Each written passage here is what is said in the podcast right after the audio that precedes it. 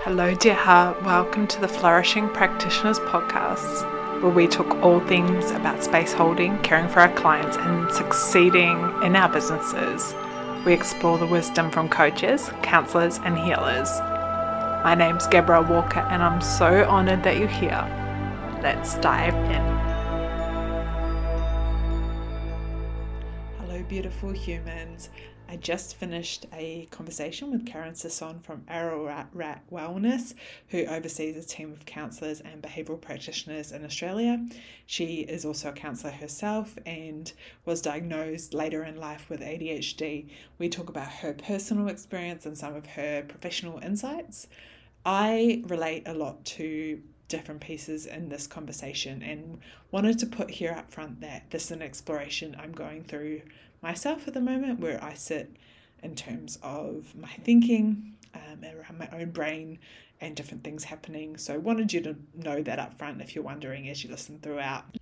I'm also still in the process of forming a uh, working conceptualization and understanding for myself about neurodivergence. So particularly A D H D and autism. I have a number of clients who who have discovered later in their life, um, well into adulthood, that they have neurodivergence, um, previously not having known it, yet it making complete sense, and who have had varying degrees of success with traditional responses to, to their their way of life, their thinking, the exploration of masking and unmasking, and finding who you truly are if you have had to be another person to make life easier for others.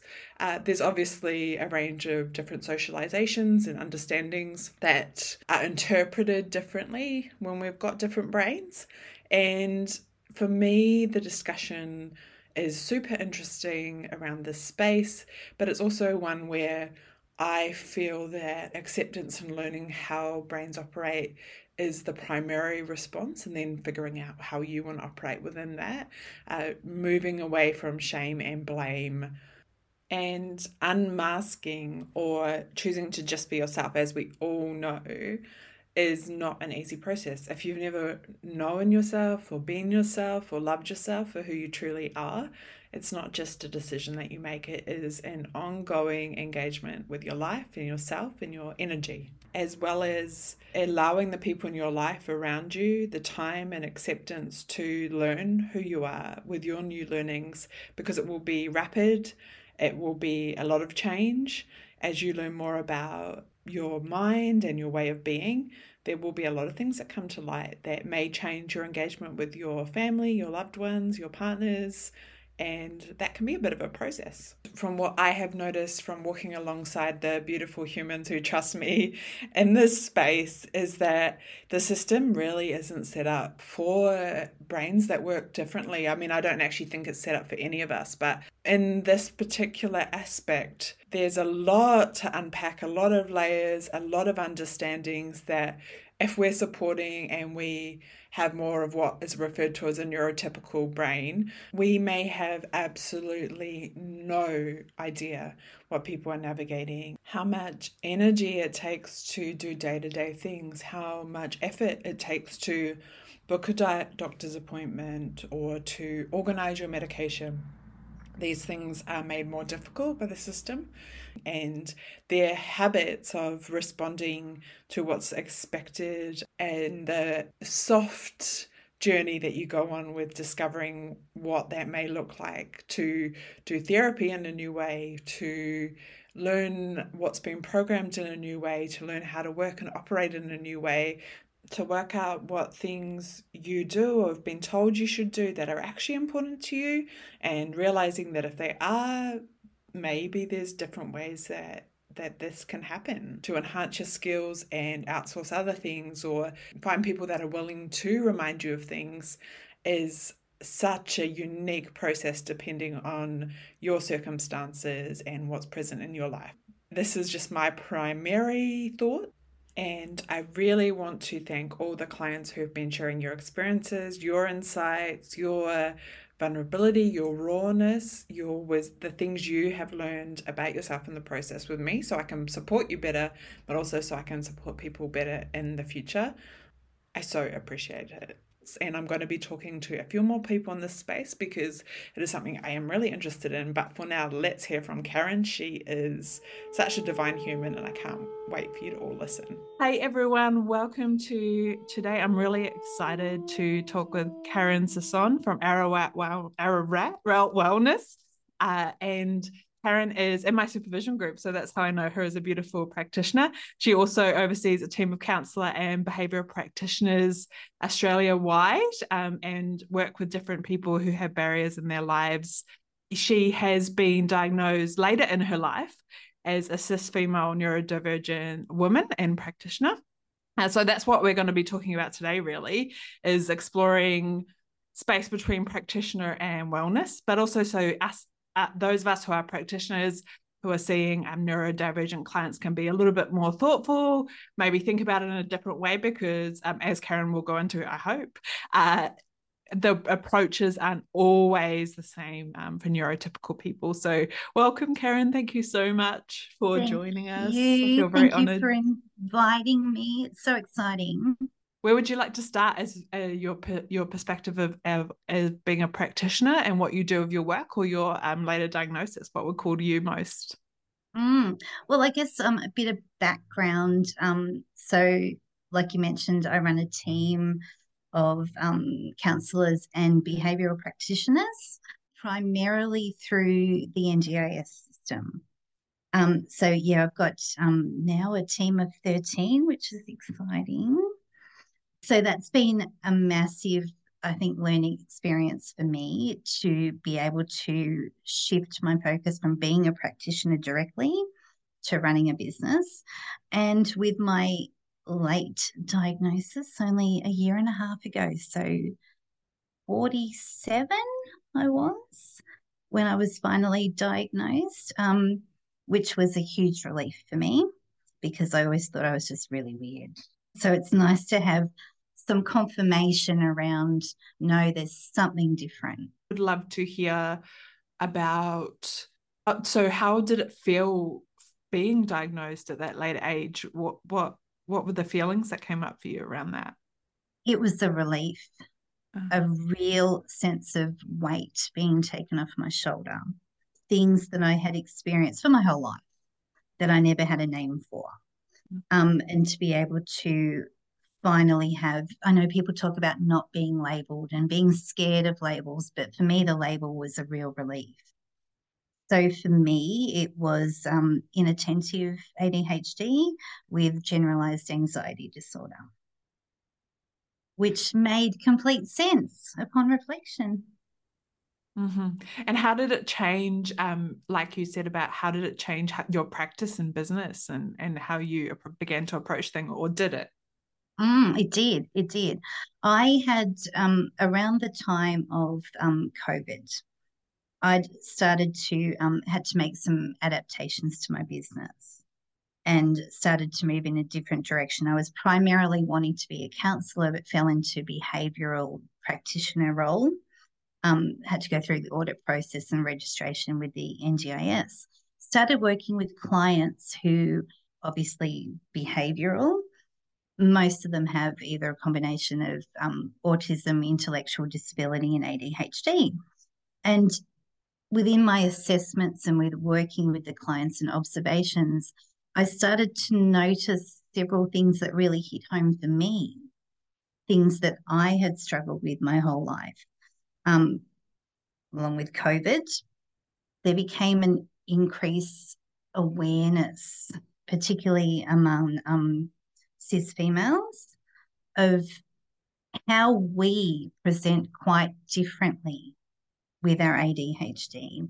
Um, even things like TikTok and Instagram and all those little snippets of information that people came to the realisation when everything was quiet with COVID. And we had to make changes to our lives. We started to be able to, I guess, have the space and the time to reflect upon our own mental health and the own challenges that we face. Um, so there was a sharp increase in people like, oh, this is weird. I really connect with these people on TikTok saying that they have A D H D. So it was a combination of my client work, and having that increased awareness that made me really sit back and go, start the diagnostic process. What a process. And and for those of us who are working with um, our clients, female clients in particular, what are some of the signs that uh, may differ from male A D H D that that we you could bring some light to that you're aware of? Mm, there's a lot, um, primarily because the diagnostic process is based on male presentation. It is changing. People are starting to become more aware that we present quite differently. I think it's a cultural thing. As growing up cis female, we're not encouraged in the same way, particularly with my age group. It's more so, it's a little bit different now. We're not encouraged to be physical, to have that excessive energy, to be able to express ourselves. It's the sort of cultural expectation of girls have to be quiet and we have to be kind and passive and calm and, you know, sit and do your, your crafts and your reading and your art rather than go out and kick a footy around. We internalise our hyperactivity. Our brains are a million miles an hour at all times. Interesting things that obviously I can't diagnose my clients, but I think once you get an eye in, once you've had your own diagnosis, you can tell your your people. They're our people, yeah?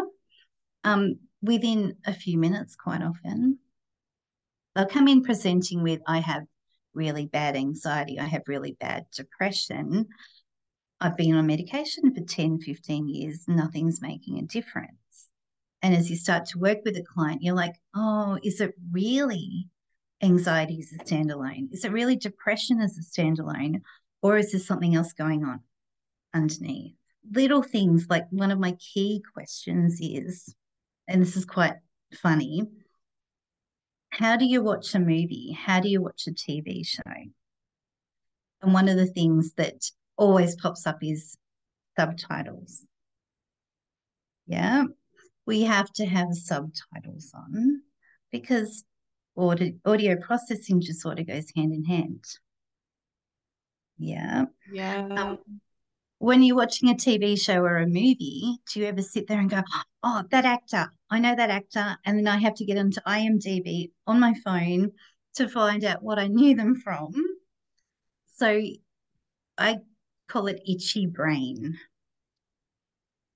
We need to know something, or we need to know where that person was. We need to soothe that hyperactivity in our brain. Yeah. So that's sort of one of the key things. How do you watch a movie? Yeah, I love that. I love that question. And and with with the different, um, I, I'm just aware that there'll be a bunch of people potentially listening to this that that have no idea, but I'm, I'm thinking about that difference of senses as well, needing to sort of fulfill and stimulate and learn through all of the senses. Is that something that you relate to or, or see as well? Yes, sensory processing being um, either sensory seeking or sensory avoiding, being aware of our environment, being aware of how we feel at any given time um, was always a thing for me. I didn't realise that neurotypical people don't commonly think about it. So um, little things like my clothes are too tight one day, that's really going to irritate me for the whole day. I'm going to be not able to concentrate on something because my socks feel funny. Or I don't like things around my neck. Jewellery sometimes feels like it's strangling my fingers, which does not make sense. Yeah. Little things like that. It's too hot. It's too cold. I'm hungry. I'm not hungry. I'm really hungry. And now I'm going to get really angry. All those sort of things that we're almost hyper aware of. Yeah. Little that makes things. So much sense. And, and, um, in your journey, uh, what, how did anger play a part? I'm in a bit of a process of conceptualization um, for, for my loved ones in my life, but also uh, for clients and myself, and, and about, about the emotional regulation, but also with anger and how that sits and exploring that. Is that something that you've explored? Mm, yeah, absolutely. Um, little things like um, hormonal differences, um, being um, almost enraged, seeing red is how I describe it. I can cruise along pretty well, pretty even tempered. If something happens, like if I hit my head or bang my finger or something, it's an instant feeling of enragement, which comes up, which I've explored quite often with clients with A D H D and autism, or a combination. We cruise along, we cruise along, and then bang, we're all or nothing. And it almost feels like an out of body experience at times. I'm looking at it and I'm like, whoa, that's a really, really strong reaction to that particular trigger. What's going on? So I think it's an interesting exercise to be able to recognize that autism, or being neurodivergent, I like to say, is not an excuse. It's not an excuse for bad behavior. Sometimes it's a reason. Shifting that slightly, not placing the blame on ourselves because our brains are different, be, being able to recognize that, hey, I've had a really big feeling. Where's it coming from? As uh, practitioners, I know you're, you, I'm, I'm asking, I guess, from whatever angle you want to respond as a client with your desires from practitioners, but something that uh, in, in talking to a bunch of people who have um, neurodivergence for for our discussion, they wondered about how we should be, as practitioners, we should be approaching it differently, because the suggestions for neurotypical people can be really different, you know, around organization or moving past shame. Uh, the approach is different because the the route is different, or our brains are different and how we're mm-hmm. functioning or design or organizing things or focusing. So um my my um my friend said, she's like, oh, I've got a million diaries, I've got a million organizers, but does that mean I use it? You know, mm-hmm. um, so yeah, just can you say anything on on that uh, that for us to be aware of? Because I think that is so key. If someone is um potentially has been misdiagnosed with anxiety and depression and actually has neurodivergence, and you're starting to suspect that, um suggesting some of the the normalized approaches may not work. I have a strong view on that. Um so I like to call journals and diaries my emotional support journals. Yeah, I don't use them. They're very pretty and I like to collect them. And I'm in love with the idea of being able to use them. But I just can't, yeah. I will write as a, um, a strategy that I developed from an early age. I will write lists on a daily basis. And then sometimes in the middle of the day, I'll write a new list. Never, ever gets finished. It's almost like an exercise of me being able to put my intentions for the day on paper. Then it's double-sided. When I will look at my to-do list, I will feel intense shame and guilt that I haven't had the functionality to be able to check it all off. Get a little bit jealous of people who can do the whole to-do list in one day. Start off with a task. And this is... um. Very common, very common. Started with a task, let's say cleaning the bathroom. I have the intent. I know it's got to be done. I'll be putting my cleaning stuff in the bathroom. Next thing you know, I'm sorting out the laundry. I'm cleaning the toilet. I'm, oh, look at that. That needs dusting. I'll do ten different things because my mind's gone a million different ways. And then I'll be like, I didn't clean the bathroom. I really uh, relate. Yeah, yeah, yeah. Yeah. It's quite amusing to look back, um, little bit frustrating. Now, I'm living in a completely neurodivergent household. Mm. So my sons and my husband, we're all neurodivergent, um, A D H D, autism combination. It's controlled chaos sometimes. Yeah. When we're all focused, when we're all, we're going to be working on a project together, it's fantastic. But on the other hand, there are a lot of piles. There's piles of what we think is organised. It's completely not. So I, we I, I saw a thing on um on Instagram, a reel today about, they're called dump piles, where they're mm-hmm. organised chaos. So yeah, mm-hmm. yeah, it's a synchronicity. And and did your diagnosis have anything to do with um the diagnosis with your children, or was that sort of, or your family, or did that overlap, or were they separate? They were separate, so kids were first, mm. and um, I didn't ever make the connection. I thought I was, you know, completely in control. I've got everything handled. As um, a parent with special needs kids, we have a lot of things that we have to do, and we work with deadlines and priorities, so that works quite well with our brain. And then just sit back and go, mm, actually, I'm going to get a diagnosis. And that led to my husband getting his diagnosis too, because we clicked. We're like the same person, but in different bodies. We we do really, really weird things at home, and we can unmask, and we're completely accepting of the whole family, which is lovely, but it's also, yeah, a little bit chaotic at times. And what would you say you're different? You can, you don't have to answer any question I ask or not. I'm just following the the tangent. But what would you say your difference is between masking and not masking? And and this is a pinpointing. This is so I remember it. But um, was it difficult to unmask initially? The process of unmasking, is that challenging? I think I'm still doing it all the time. Yeah. I wear several different masks. So um, within my role at work, I'm a supervisor, I'm a business manager, I'm, you know, I do counselling for fun, really, and I'm a behavioural practitioner. So there's four different roles, because they're four very distinct roles. I feel like I have to mask in a different way for each one of those roles.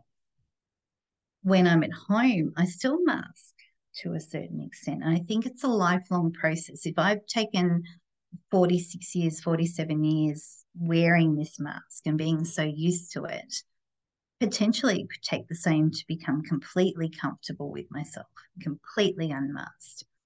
Very, very rarely will do it in a client session unless I'm super comfortable and they're also unmasking. It's a wonderful thing to see a client become more confident as we work together. And they start to unmask, and I'm like, that's you, that's the real person. It's quite lovely. Again, they have trouble with, I guess, social acceptance, rejection, sensitive dysphoria. Big thing, huge thing, yeah. Mm. Um, because when you're neurodivergent, we've had to be hyper-aware of people around us in order to survive, in order to avoid trauma. We can pick up on body language naturally. When we walk into a room, I don't know if you've ever experienced it, we can pick up on the vibe straight away. We can tell who's having a fight. Oh, you know, they're a couple. This is all very weird. I don't like it. Or this room has a great feel to it. I feel really comfortable in it. So we can pick up with our rejection sensitive dysphoria the minutest of body language, someone's tone of voice, someone's, you know, eye movement, anything like that, because we're constantly on the alert of, am I adequately masking enough to be socially acceptable? Mm. I'm not sure if, if this is relevant, if you um, are both neurodivergent in your relationship, but what's something that a neurotypical um, partner should be aware aware of with that? Um, is it rejection sensitivity? Mm, yeah. Um, we need to be constantly reassured. Yeah. We need to feel that we're accepted for what we are. And quite often we are hard work. we're hard work, yeah? We we can just be the most delightful weirdos, but we're hard work. I love that description. That's it's actually actually so perfect, and and it's a, it's a bit of a mixture. I think, like, I'm observing it in a number of clients and people I know, that the the pain of unmasking and the back and forth, and then co- combined with that rejection, sensitivity, and being hyper aware of of how it's being perceived. Do you think that's always a can it, do you think it's a distortion sometimes as well in the unmasking process during that time? And I'm I'm I'm nailing down this because it's something that I think people should be aware of. I, I don't know I don't know but from what I've been looking at on social media and things, it's almost like, oh, get get your diagnosis and you'll start unmasking and we'll accept you.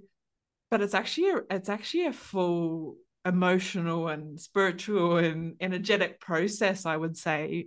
It's a huge process. It's almost like a second life.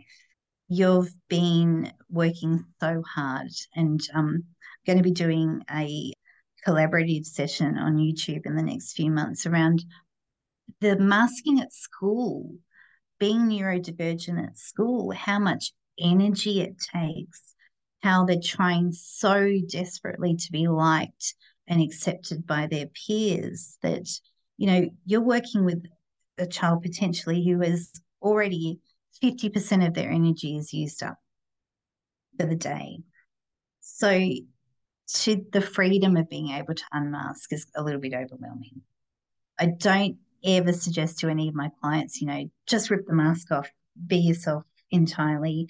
People will accept you because people are people. Society is society. We've come a huge, huge way in accepting people who are different, but not all the way. I don't know if you've ever heard of the term the uncanny valley. I don't know a lot of background about, um, do you remember that movie Polar Express? Creeps me right out. Yeah. Because, and that's the uncanny valley Um, experience with, it goes right back to um, evolution, I believe, where um, people had to survive. I'm talking about like caveman sort of years. If something was a bit off with a person or a situation, a survival instinct kicks in and goes, hey, I have a gut feeling that this is not right. You know, the hair's going up in the back of my neck. And that's essentially the uncanny valley effect. You look at something, it doesn't look quite right. Mm. And this is something that's been described, and rightfully so, I understand it, but it's a little bit hurtful. People with autism, A D H D, or the combination have been told that we have the uncanny valley. When people look at us, something's off. We're not quite right. We're not quite there. And there's that sort of um, non-acceptance. And we see it all the time. Unless we're in a group of our people and we can all accept us for being different. So neurotypical people will quite often look at us, depending on how well we mask, as just being a bit odd. Mm, mm, yeah. Yeah, I hear that. And, and then I think of something else that... Um... potentially practitioners aren't aware of or isn't a huge part of the discussion, but especially for business owners, I think it's actually quite we're actually quite suited mm-hmm. to, to doing um, business being neurodivergent, I'd say, because it gives a little bit of different um, we can do different tasks, we can move ourselves at our own pace, not other people's pace. There's all different yeah I don't know so how have you found that with the the business aspect, and, and can you speak on that? Very, very distinct challenges. Um, about a third of my team are neurodivergent, and I actually actively advertise for people who identify as that, um, whether you're formally diagnosed or self-diagnosed, um, because, and this is the way I like to look at it, any form of neurodivergence I like to view as like a superpower. We... Our brains are like Ferraris. They go so quick, so quick. So we're very, very good at certain things. Now, I love my work. I love working with clients and working with my supervisors and my team. I hate the paperwork side of it. It is physically painful for me to do my invoicing once a month. I know I've got to do it. I've got to do the invoicing so I can pay everyone and pay the bills. I will avoid it at any cost. Till it gets to the point where people are screaming at me, I'm getting that external pressure. I'm going to do the invoicing. Being able to recognize where our strengths lie is a huge key when we're in business. Being able to recognize where we're a little bit weaker. We like to be good at everything, but we're not good at everything. So in my case is I've outsourced the marketing. I've got an admin assistant. I've got a new business development manager who's coming on board so she can do my invoicing, yeah? Being able to recognise where are my strengths, relationship building, working on templates, developing policies and procedures, all that sort of stuff I love. Other side, how can I manage that? So I have big ideas, as most people who are neurodivergent. I have these big ideas and sometimes they just fail epically. Yeah, nothing small scale, yeah? I have a big idea and I want to put it into practice and I'm going to spend ten thousand dollars on that. Uh-oh, I didn't really. Yeah, yeah, yeah. I'm, I'm laughing because I relate and I also see it in, in my boyfriend as well with them doing it. Um, and and it, did you identify, like in this process for you, did you identify any of those narratives around like not finishing or these big failures or anything prior to being diagnosed that now you know is part of it, or, or were you always just accepting of that? No, I had no idea. I was always guilty and somewhat angry at myself for not being able to finish something. If something doesn't hold my interest, it's going to, it's all or nothing. Yeah. Um, with things like, we talk about hyperfixation, and they will change from one day to the next, yeah. I will spend my, I guess my impulsive buying around art supplies, yeah. It's usually three o'clock in the morning if I can't sleep. Uh, what can I buy? I really don't need a six hundred dollar set of watercolors, but, oh, they're so pretty. I'll never use them, yeah. So then my, it's going to switch from one day to the next. So yeah. Then it's going to be diamond art, yeah. I've got a massive collection, all or nothing. I don't like it anymore. It doesn't give me that dopamine release. Mm. So is that something you accept in yourself now, or is it is it still something you're navigating? I think it's something that's a work in progress. Mm. I can recognise when I'm um, my brain is actively looking for its next hyperfixation, mm-hmm. um, and accept that sometimes, yes, I am going to be impulsive and I'm going to make impulsive purchases, but can I maybe set a limit where I don't spend six hundred dollars? Yeah. Because then I have regret.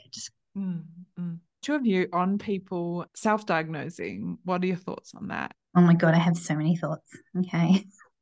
I've actually got into arguments over this. I think that self-diagnosis is valid for the reasons of there are sub- substantial and significant barriers around getting an official diagnosis.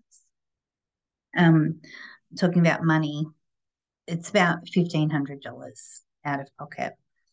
Time in our local area, the current wait list to see a psychiatrist is now over two years. Yeah. Um, so money, time, this is quite ironic. In order to get diagnosed, you have a significant number of steps that you have to undertake. We don't like doing that. Our brain doesn't work like that. So you're asking us to behave in a neurotypical way in order to get a diagnosis of being neurodiverse. People will start the process. I just want to say that's a mic drop moment. Like, I don't even, but it is, it's, it's something that is so inadequate in the system for for, mm-hmm. for that aspect. But yeah, continue. Mm-hmm. The steps are overwhelming, and I get a lot of feedback around I have to do potentially fifteen different things in order to get the end goal. Um, and they're not not little things, they're big things, each one of them, each hurdle that we have to overcome. And some people will get to the point of doing one or two things and going, this is all too hard. I've got to, you know, this age, I'm going to be fine. I don't need medication. I don't need a diagnosis. With my clients, sometimes as an external, I guess, motivator, you know, let's work on this together. This is the next step that you have to do, and this is the next one and the next one. In some states, they add another couple of steps. Um, in South Australia, you can have an official diagnosis and your general practitioner can refuse to prescribe you with medication. If they think that um, it's inappropriate for you to have medication, no. So you have to go and find yourself a G P who's open to an adult A D H D diagnosis and to then prescribe you the appropriate medication, which just seems the gatekeeping is really impressive. Yeah, yeah. I, I, I've um, witnessed that in a few different instances, and I just, it does not seem okay, or even the difficulties with getting script from a different chemist than you had the initial one from. If it mm-hmm. seems totally like when you remember to go to the chemist, you remember to go. It's because you saw a chemist. It's, mm-hmm. it's not because it's like you go to the same chemist all the time. Mm-hmm. Yeah. Remembering to take your medication. If you're, um, say, on dexamphetamine, that's a short acting, and I'm not going to go into a great deal about medication because I'm not a doctor. It's a short-acting medication. You have to remember to take that twice a day. We're lucky to remember once a day, yeah? So there's all these things, and that's why I think in a roundabout, long-winded way, self-diagnosis is valid. There was a recent, you know, bit of a hoo-ha about the B B C running a story. I'm not sure if you heard about it, where essentially the reporter pretended to have A D H D. Gave all the symptoms to prove how easy it was to get a diagnosis through a private practice. It was quite invalidating in as far as people are going through this process for fun. It's the opposite of fun. No one would ever describe it as fun. It's quite rare, I believe, from my own personal experience, to undertake the process of an official diagnosis if you are not ninety-nine point nine percent sure that you're neurodivergent. I don't think that any anyone would randomly wake up one day and go, I'm going to get an A D H D assessment. Mm. Mm. It's creating a bias, I think, around people genuinely seeking a diagnosis. And I hear horror stories all the time. People around me, people who come to see me in my um, acquaintance group. As a presenting female, you go to the G P. That's the first step to get a referral to a psychiatrist. And one young lady that I know, clearly, clearly A D H D, all over the shop. She's just delightful, but she's, you know, like a cat on speed sometimes. She was knocked back three times. Three different male doctors who gave her varying reasons for not providing a referral, keeping in mind that the rest of her family, all males, have been officially diagnosed because she's a female. No, no, you can keep a job. You can make eye contact, which is more of an autism thing anyway. You have a relationship. Things like, why, why gatekeep it to the point of blocking them at that? Yeah, or blocking stage? People's well-being. And yeah. People's ability to to learn about themselves and to manage their minds in different ways if that's what aligns for them. Mm. I, I find I find it frustrating as well. Do you think for autism and A D H D, if therapy is helpful, what's your view on that, counselling or? So there was a statistic I was reading. I love statistics. That um, fifty percent, up to fifty percent, and I'm not sure, I haven't verified it, of people with autism or A D H D will have the other one as well, yeah, to work. It's quite frustrating because sometimes autism cuts out or masks the A D H D and vice versa. We can be a little bit of a conundrum there. Um, so, you know, potentially if you've been diagnosed with autism and A D H D, you might have the other one as well. Yeah, and we're learning more about that. I think from a counselling point of view, if you go down the process of having your A D H D assessment and if you get appropriate medication, counselling, coaching, anything like that is huge because you're in a whole new world. You're adapting, you're getting to know yourself as a different person. Yeah, an accepting person of, I'm not going to be able to work with the strategy of just write a list, just have a diary. So, yeah. Yeah, like we were talking about earlier, it is a process, but the the process of accepting ourselves and learning how we move in a new way or how people can move in a new way and how, how our loved ones and environments can adapt to that as well, I think is is I, I can see therapy and coaching and different um, approaches being really helpful with with that process of looking at things in different isolation and examining them for the for the individual, because even though we're talking, I guess, in a general way today, um, but also about your experience, everyone is so different in what was accepted in them as a child, you know, in their education and their different ways of processing. So um, it will be different for for each person. Mm-hmm. Yeah, it's um, like I said earlier, it's like a whole new world quite often. Yeah. Um, an opening of your eyes um, to accept how you fit in the world. Even things like, there's a new thing I saw the other day um, called dopamine dressing. Yeah, it's it's delightful. It's dressing in such a way that makes you happy. And I just think it's so accepting and it's so um, lovely to be able to go, hey, I'm going to wear, there's a there's a um a local lady who, she's just adorable. She will always match her scrunchie with her shoes. If she's wearing yellow shoes, she'll have a yellow scrunchie. And I'm, not, I'm just like, oh, I love it so much. That's yeah. Amazing. Is there anything in in what we've been talking about that you would like to dive into um a little deeper before we round? Um, uh, you know me so well. I just um I do deep dives. I I have been told, and I apologize in advance for this, Gabrielle, info dumping. Uh-huh. When you When you find a connection, we don't do generally, and I can't speak for everyone, small talk is awful. I hate it. Please don't ask me about the weather. I don't care.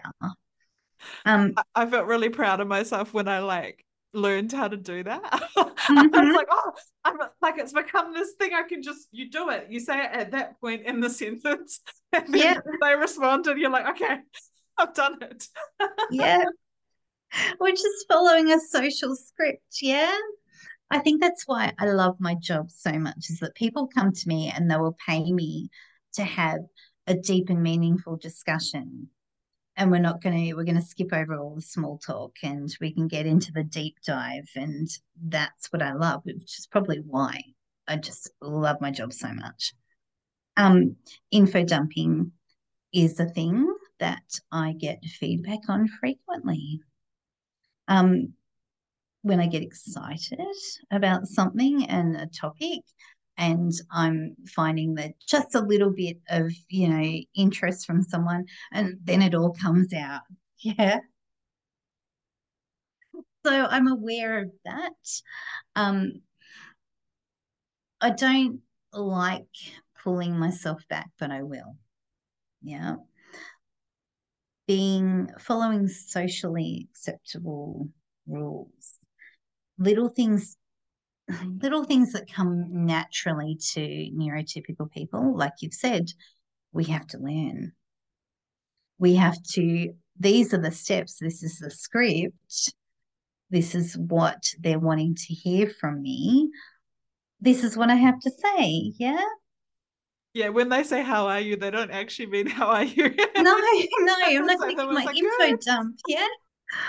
Oh, there's so many things, and this comes back to masking as well and being socially acceptable. Everyday interactions when you're in the supermarket or in the, the cafe or whatever, I'm constantly having to think, oh, what do I have to do here?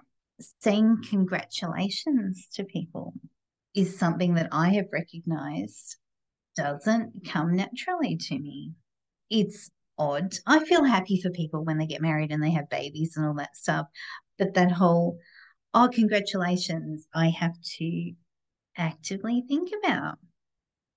So interesting for me. When I did the, um, sorry, I'm going off on a bit of a tangent, but I'm, it's bouncing off that. When I first did the love languages thing, I got zero on gift giving. Uh-huh. So I was like, oh, that's shocking, you know, that I got zero. So I was like, give gifts. And and because I like was like, you have to give more gifts, like um, then it, it made me aware of how many things happen that people have to celebrate. Because mm-hmm. I was I was sort of like oblivious a little bit before then. I'm so I'm so oblivious. Um, even with I have um a lot of empathy for people. Sometimes um it verges over into sympathy. I can control it when I'm with clients. But I feel things and I feel things deeply. Um, commercials quite often make me cry. Oh, that um, there was a, a music video that came out a few weeks ago, um, Lewis Capaldi. I was inconsolable for about an hour afterwards. And I'm like, it was a three-minute video. I feel things deeply. But then on the other hand, I don't feel things. Can you expand on that? Yeah. What do you mean about um, feeling?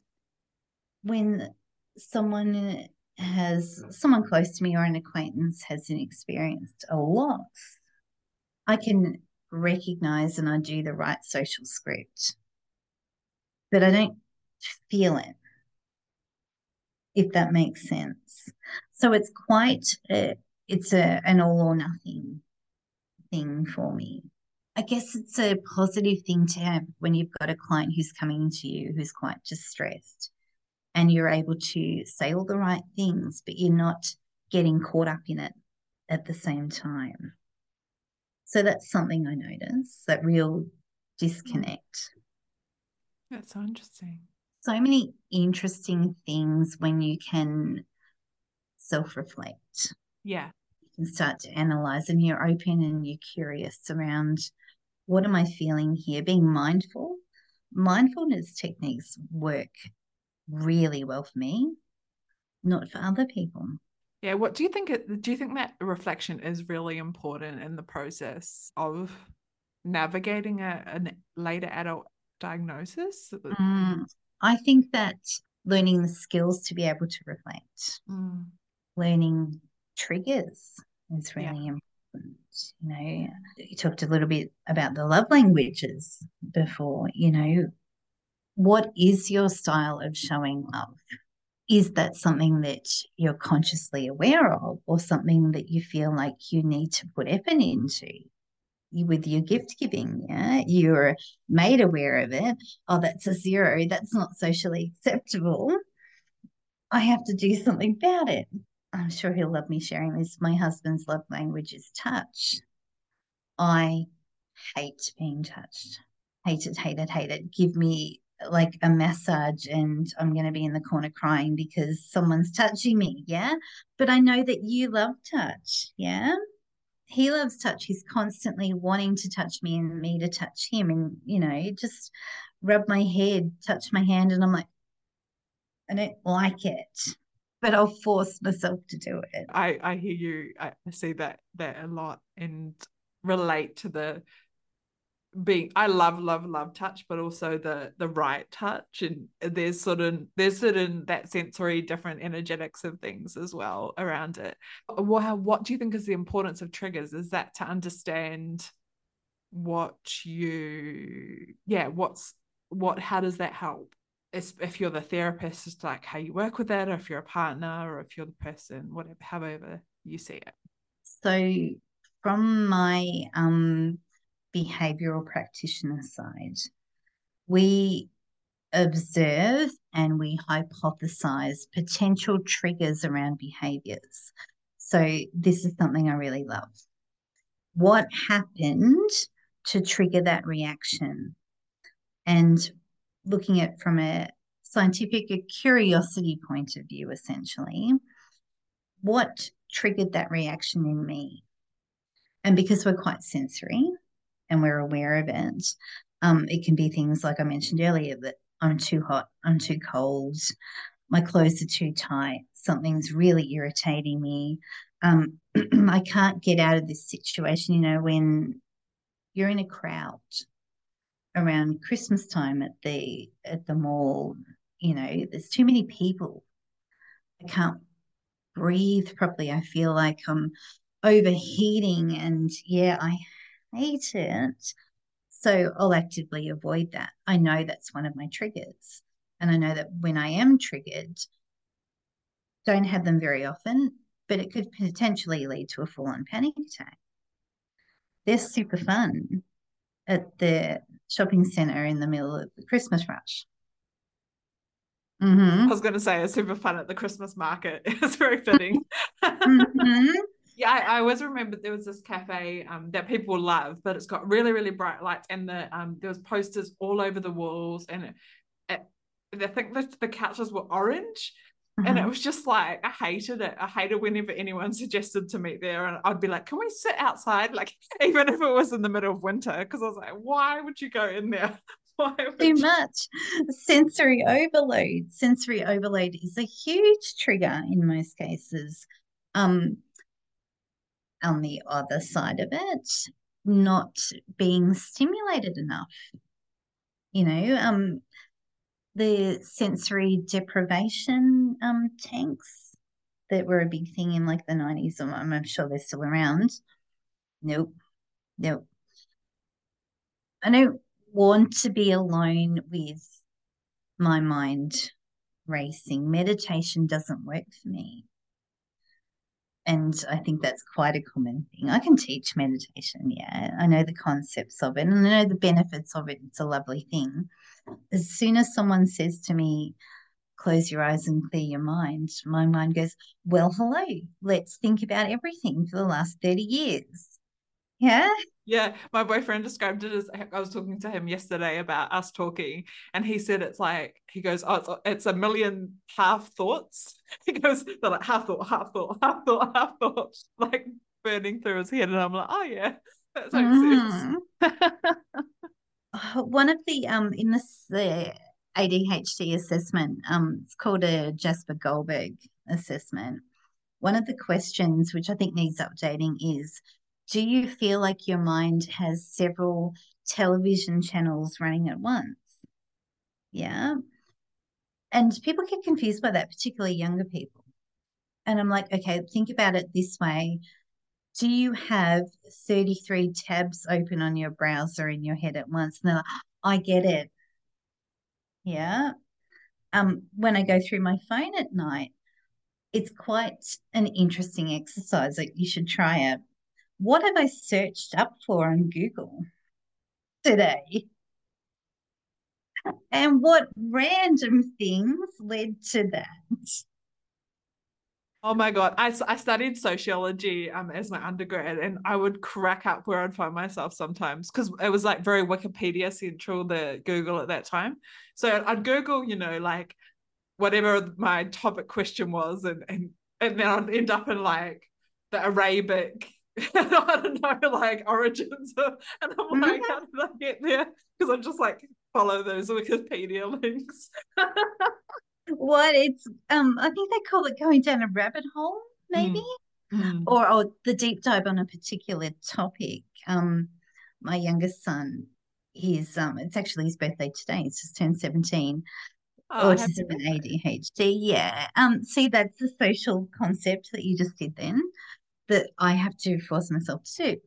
He is obsessed with music, obsessed. It's going to be his whole life. He's getting a saxophone. He's got a clarinet. He's got every bloody musical instrument under the sun, yeah? Because he goes down a rabbit hole. He hears a song. He has to know who wrote it, what year it was on, what album, who it was produced by, all this intricate stuff. And he'll want to relay that information to me. And I'm like, uh, tune out after a minute. But he knows it, yeah, because he's hyperfixated. He goes down the rabbit hole of that, and that's what he loves, you know. Um, being able to recognise that in the people around you, the people in your family, that, yes, they do have thirty-three tabs open, and if something sparks that interest, they're going to go down the rabbit hole and you're going to hear about it. Yeah. That makes so much sense. And mm. and, and so as um this is something I don't hear talked about that often, but as a business owner, it has, do you think it's been, yeah, what would you say to other business owners that are, that are neurodivergent and or suggest? Or what, what, think, what, or what pops up in your mind to share about that, whatever mm-hmm. it be, it can be related to that question or not. mm-hmm. I think, um, like we mentioned earlier, being able to recognise your strengths and asking for help around your weaknesses, because we cannot do everything. Yeah, um, burnout, burnout's a real thing. Um, with my medication change recently, sometimes I feel like I can't get out of bed. I will make myself get out of bed, that I'm having that task paralysis. I'm like, I'm tired. I'm working seven days a week. Um, scheduled my first holiday for, I don't know, two years, two, three years, yeah, because I'm passionate about my job. I'm passionate about my business, and it's my baby, and I've put so much energy and time into it. I want to be doing it all the time, but I can't, because I need to, you know, have a rest and chill out and watch, you know, crap on T V. Um, guilty pleasures, like, oh my God, the Twilight movies. They're absolute rubbish, but they don't they don't require any effort on my behalf. So I'll sit there and I'll watch them back to back. I'm really, really burnt out. Little things like that. You talk about self-care, mm. yeah? Yeah. Do you, do you think that the um the tiredness is related to to the overwhelm? Mm. It, is that because because that's also something I hadn't really heard or read much about until I started speaking with different people. But is is that the or is that normally? What's your view on that? I think that um, being overwhelmed and pushing ourselves really hard is a real thing. Because we want to um, we want to be seen as being competent and being good bosses and, you know, having successful businesses. Yeah. It's a lot of energy. It's a lot of time. Um, I found myself stupidly answering an email at three o'clock in the morning because I was awake at three o'clock in the morning and I'm on my phone and I'm like, oh, there's an email. Okay, I'll just respond. Little things like that where I'm not really caring for myself. And that's something that I'm, I guess I'm a, I have a weakness around that, yeah? Yeah, yeah. The constant pushing, the constant, I have to be everything. Yeah, yeah. So that's a challenge for me, is to step back and go, I can't be everything and I need to take a break. And it is acceptable to take a break. Totally. I love mm. breaks. Yeah. um, I I love um when we do our group supervision, and I won't go into it a great deal, but um you're so aware, and you know, your self-care is lovely. Mm. Going to the beach and, you know, a little bit jealous, but anyway. Having that time and that awareness of I need to be alone and I need to do me stuff, yeah. When we talk about self-care quite often, it's a little bit different for us. Um, it's not bubble baths and having a glass of wine. And sometimes it's being able to be kind enough to ourselves to be a potato. Yeah, completely. But yeah. There's this thing, um, I, I often say this to clients, so it's coming to mind now, but um, I because I do that open floor dance, and one of the um, activities that was like game changing for me, and it helps me understand what I need, they they um, cut the floor into like a quadrant, and one each has a different need. So mm-hmm. one's like individual, so alone, one's spiritual, which is also an alone, but it's a different practice, I guess. And then one's partnership or co- like connection with just one person. So it could be a friend or a, a partner. And then one's community.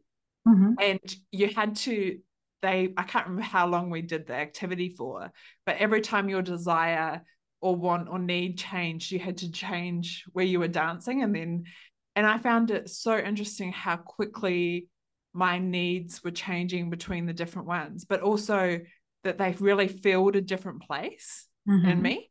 And, and I think that it so often like self-care is talked about, about like alone time, but sometimes self-care is me connecting with a friend mm. or going to a community, and then, and, and being aware with what I need is, is really helps rejuvenate my energy in mm-hmm. a different way. And um because I'm on a tangent now, um, I'll just keep going. But with um like someone else said that um with, I forget where I heard it, but that the feminine energy wants to fill up, so that's more being around community, and then the masculine energy will want to empty, so that's more being on our own. But we also have all of that inside of us regardless mm. of what our gender is.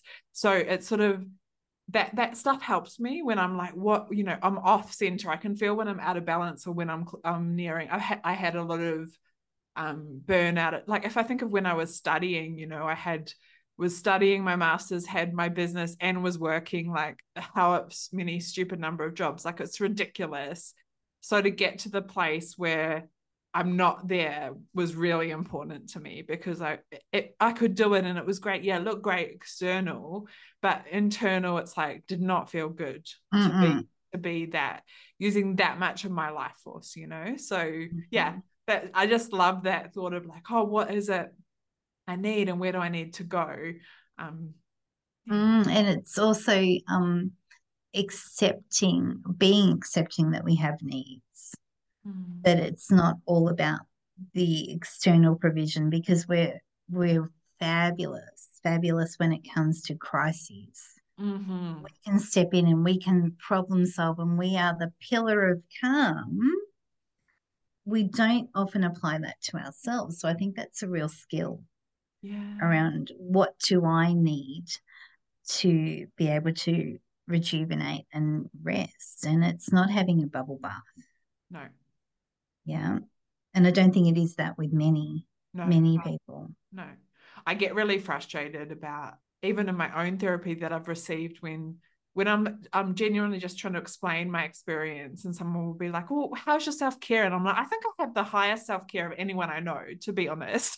Mm-hmm. But it's like, what sort of question is that as a as a general solution to like my what I'm experiencing?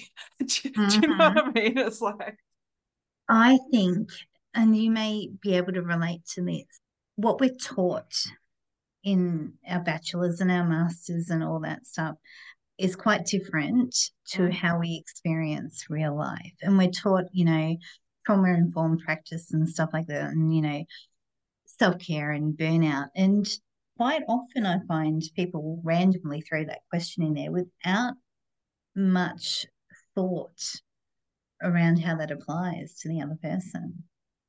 Oh, one hundred percent. I so agree with you. Yeah. Yeah, I really feel that. And I, even if I think about how we did our um, assessment, it was that they were like, oh, just say this because it ticks that box sort of thing. It was like, make sure you mention that somewhere. Mm-hmm. Um, but anyway, so that so that's for people who are in therapy to also know, like we're, we're learning on the job with people, with real people as well. And that conceptualizations or discussions like this are really important for you to have as a practitioner. Like for if there's any practitioners listening who are isolated, definitely talk to other practitioners and start figuring that stuff out outside of the theorizing, which often narrows in on on different diagnosis or different different presentations when most presentations are really complex and there's a lot happening. Everyone's got complex lives, regardless of how grounded or aligned your life looks from the outside. So yeah, that's, mm. that's an important piece as yeah, well. I think it's a massive thing to consider that what you're going to learn in theory is going to look very different. Um, and people who say, oh, I only practice C B T or D B T or whatever, it's like, oh, okay, I I know all those theories. We've learned all those theories, yeah? How that applies to an individual, because an individual is so complex. And then throw in some trauma and some neurodivergent and, yeah, good luck to us. Yeah, but it is what, it is what I love about our work as well. I think I think it's such a... It, it's such a fun thing for me to, um, yeah, to to dive into that. So I, I really, um, I'll pop in your, all your socials and your website so people can can connect with you for sure. But is there anything you want to share our audience to know?